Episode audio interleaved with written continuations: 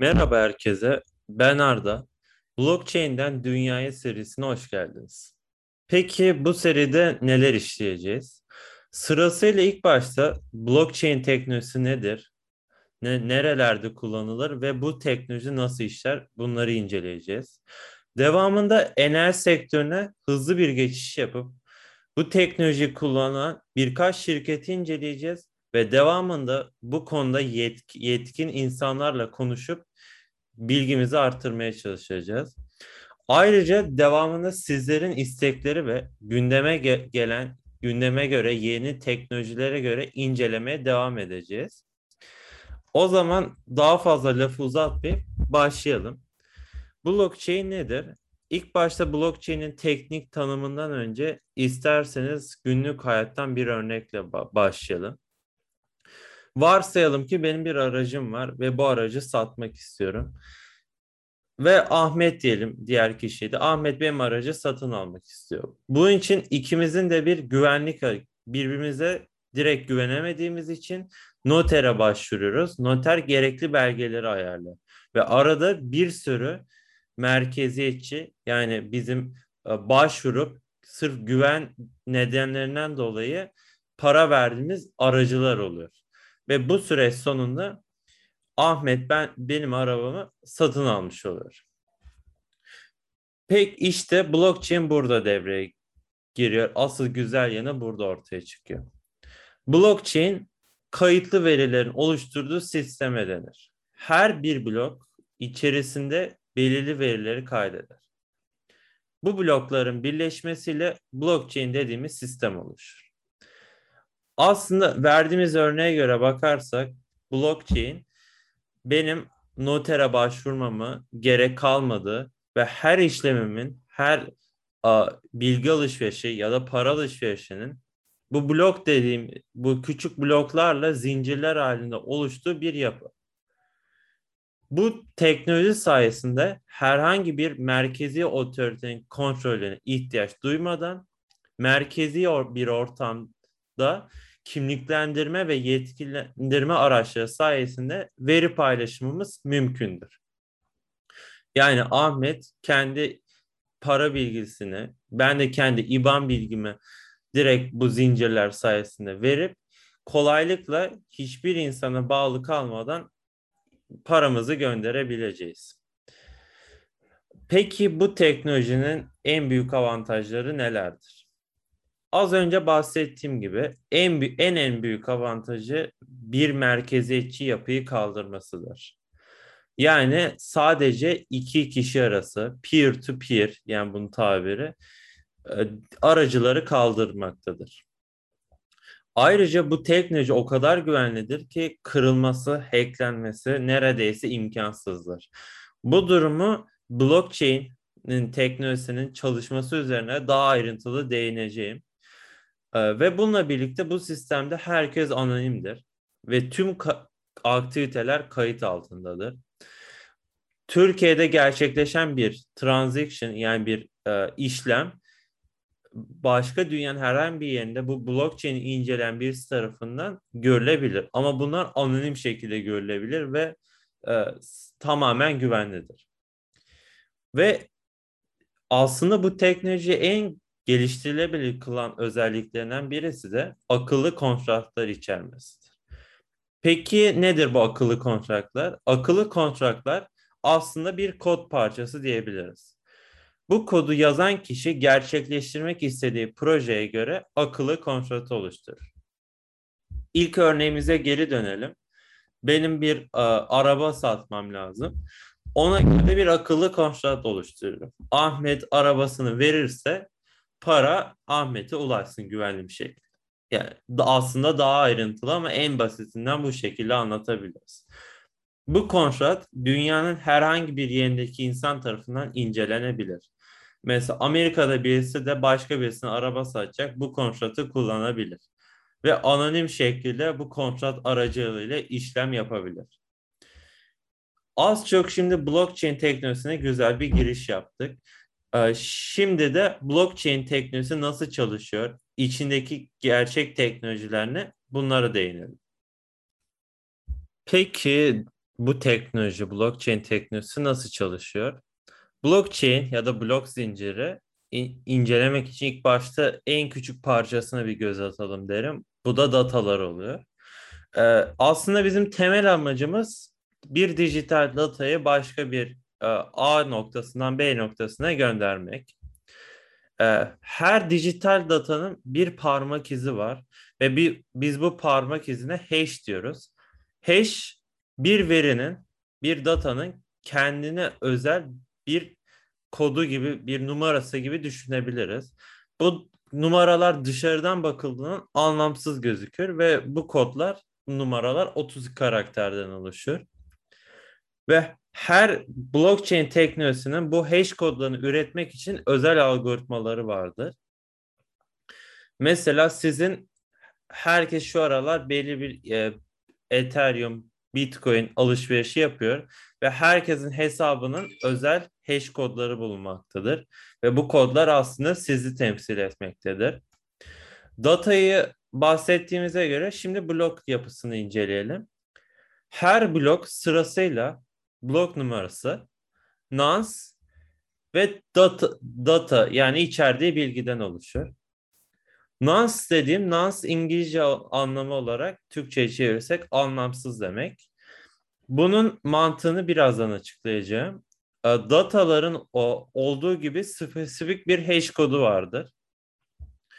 Ama bu hash kodlarının e, özel bir özelliği vardır. İlk dört karakteri sıfır olmalıdır.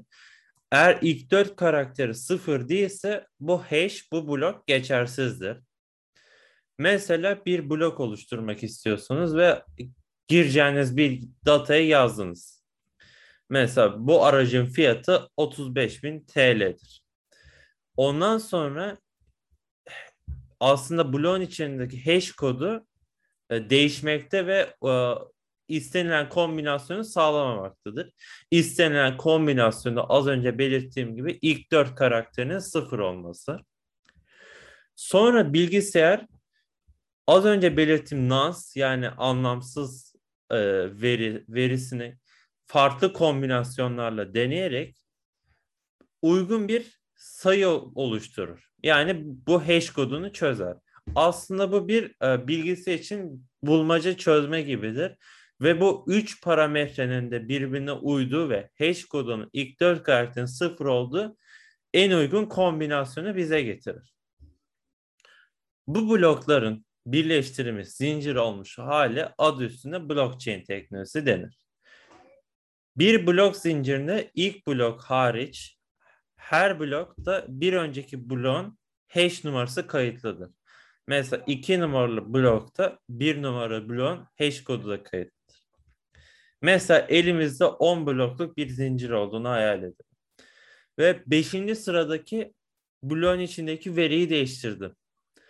Az önce sırf blok için öz, spesifik olarak baktığımızda ki bilgiye göre bunun içerisindeki hash kodu değişecek ve uygun bir hash kodu olmayacak. Ve bilgisayarın uygun bir hash kodu bulması lazım bunun için. Ama bir önceki hash kodu da mesela altıncı bir öncekine kayıtlı olduğu için beşinci sıradan onuncu sıraya kadar tüm zincir bozuluyor. Bu da bilgisayar için zorlu bir problem haline geliyor. Yani bu aslında tüm kalan tüm zincirin tüm olasılıklarını hesaplayıp en uygun çözümü bulmaya çalışacak. Burada aslında günümüzde insanların para kazanmak için çeşitli ek, e, grafik kartları, ekran kartları, RAM'ler aldığı bir olay var. Hepiniz görmüşsünüzdür.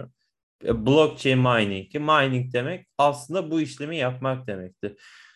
İnsanlar iyi, iyi işlemciler alarak bu uzun zincirleri çözmeye çalışıyor. Şimdiki örneğimiz on blok ama mesela bunun yüz bin, bir milyon bloktan oluşan büyük halleri de, büyük örnekleri de var.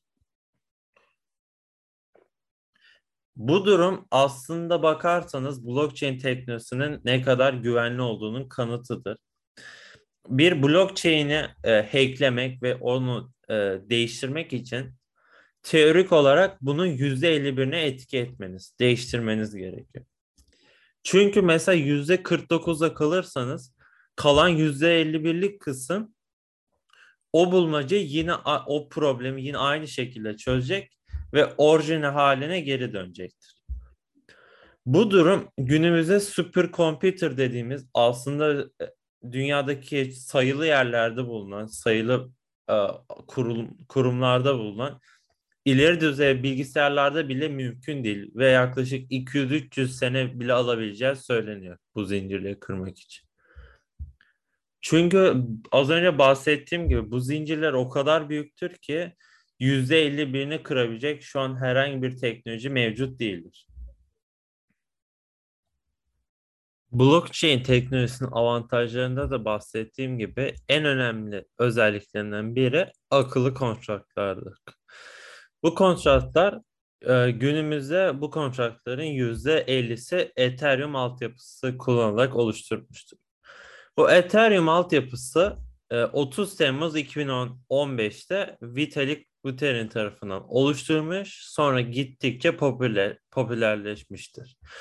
Bu ağı popüler yapan ise herhangi bir kontrat yazılımında üçüncü parti yazılımı ya da herhangi bir engel ya da izin gerektirmeden kolaylıkla kullanıcıya sunabilmesidir. Bir veri buldum bununla alakalı.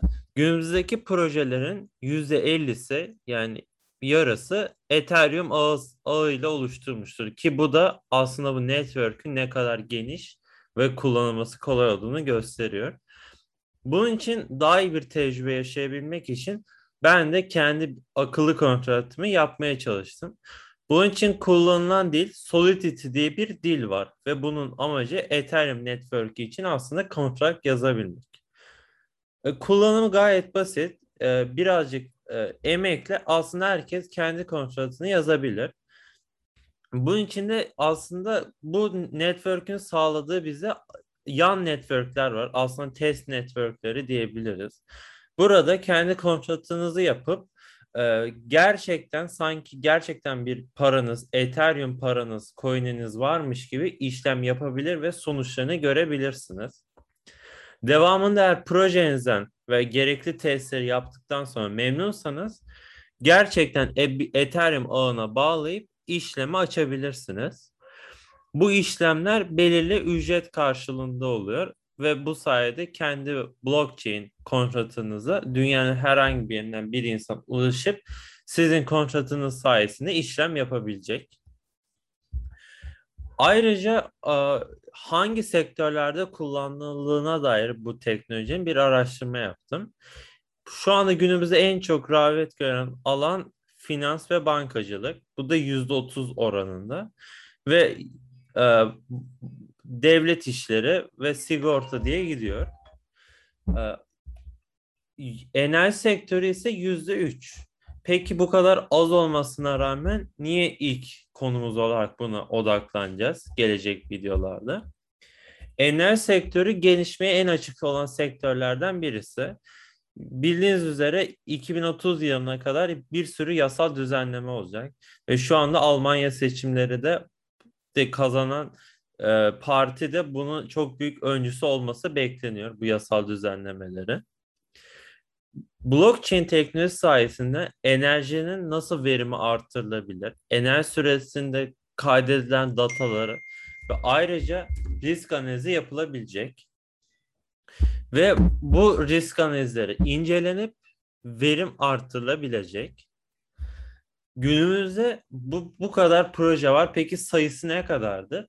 seksen altı bin proje var ve bunların yaklaşık on bine yakını şirketler ve startuplar tarafından düzenlenmiş. Ve araştırmalar bu, şir, bu şirketler tarafından düzenlenen projelerin daha başarılı olduğunu gösteriyor. Ve her yıl sekiz bin altı yüz yeni proje ekleniyor bu ekosisteme. Ve bu yeni eklenen projeler sayesinde bu şey yüzde yirmi daha büyüme kaydediyor. Ama işin kritik yanı aslında son vereceğim bilgide. Sadece yüzde sekizi bu projelerin devam edebiliyor. Ve yüzde beşi bir düzene sahip. Yani yüzde aslında kalan üçlük dilim hayatta devam ediyor ama belli bir zorluklar çekiyor. O yüzden insanlar aslında yatırım yaparken bu bazı projelerin detaylarını okumalı ve ona göre kendi akıl çerçevesi dahilinde karar vermeli diye bir dipnot düşebiliriz. Blockchain teknoloji marketinin iki bin dört yılına kadar yüzde otuz, yüzde yirmi dokuz bir büyüme beklenmekte ve iki bin yirmi yılında yüzde on virgül yirmi yedi bir büyüme gerçekleşmiş ki kovid on dokuz pandemi sürecinden dolayı çoğu sektörün bir düşüş gözlemle, gözlemlendiği için aslında bu rakam gayet iyi. Ve sekiz virgül yedi milyon milyar dolar bir artış var market büyüklüğünde ve marketteki aslında şirketler herhangi bir tekelleşme yok. Gayet rekabetçi bir durumda ve teknolojik gelişmeleri çok açık. Ve ayrıca şu anda blockchain ile ilgili birkaç dezavantaj ise bunlarla ilgili yasal düzenlemelerin çok az sayıda olması. Amerika büyüme açısından en önemli gelecekte yüzde kırk büyümenin yüzde kırk altısı Amerika'da olacak diye düşünüyor ki bu aslında Amerika'da teşvik edici düzenlemeler geleceğinden de dolayı beklenen bir gelişme. Ve geçenlerde bu sene Çin'de kripto para işlem, işlemi yapılması yasaklandı. Karar sonrası Bitcoin'de yüzde on dört, Ethereum ve Dogecoin'de yüzde yirmi bir değer kaybı oldu. Ve ayrıca dikkat edilmesi gereken bir durumda bu teknolojinin elektrik çok fazla elektrik tüketilmesi. İran'da bir gün o kadar çok elektrik e, mining'den dolayı şey yapılmış ki şebekeler arıza olmuş ve çevreci nedenlerden dolayı da bu belirli Eylül sonuna kadar İran'da mining süreci durduruldu. As- bu yüzden bu teknolojiyi aslında kullanırken, yeni inovatif çalışmalar yaparken aslında hem bunun po- potansiyellerini iyi analiz etmek hem de gele- gelecekte olabilecek hem özellikle çevresel sıkıntılar, problemler yüzünden iyi analiz edip buna göre yatırım yapmak mantıklı olabilir. Bugünlük bu konuşmam e, şimdilik bitti. Umarım beğenmişsinizdir. Herkese faydalı olmuştur. Bir sonraki podcast'imde e, bu blockchain teknolojisinin enerji şir- şirketleri tarafından kullanıldığı birkaç örneğe değineceğiz ve aslında iş gerçek bir hayatta bir projeye döküldüğünde ne tür zorluklar ve ne tür fırsatlar yarattığını daha iyi analiz edebileceğiz. Dinlediğiniz için çok teşekkür ederim. İyi günler dilerim.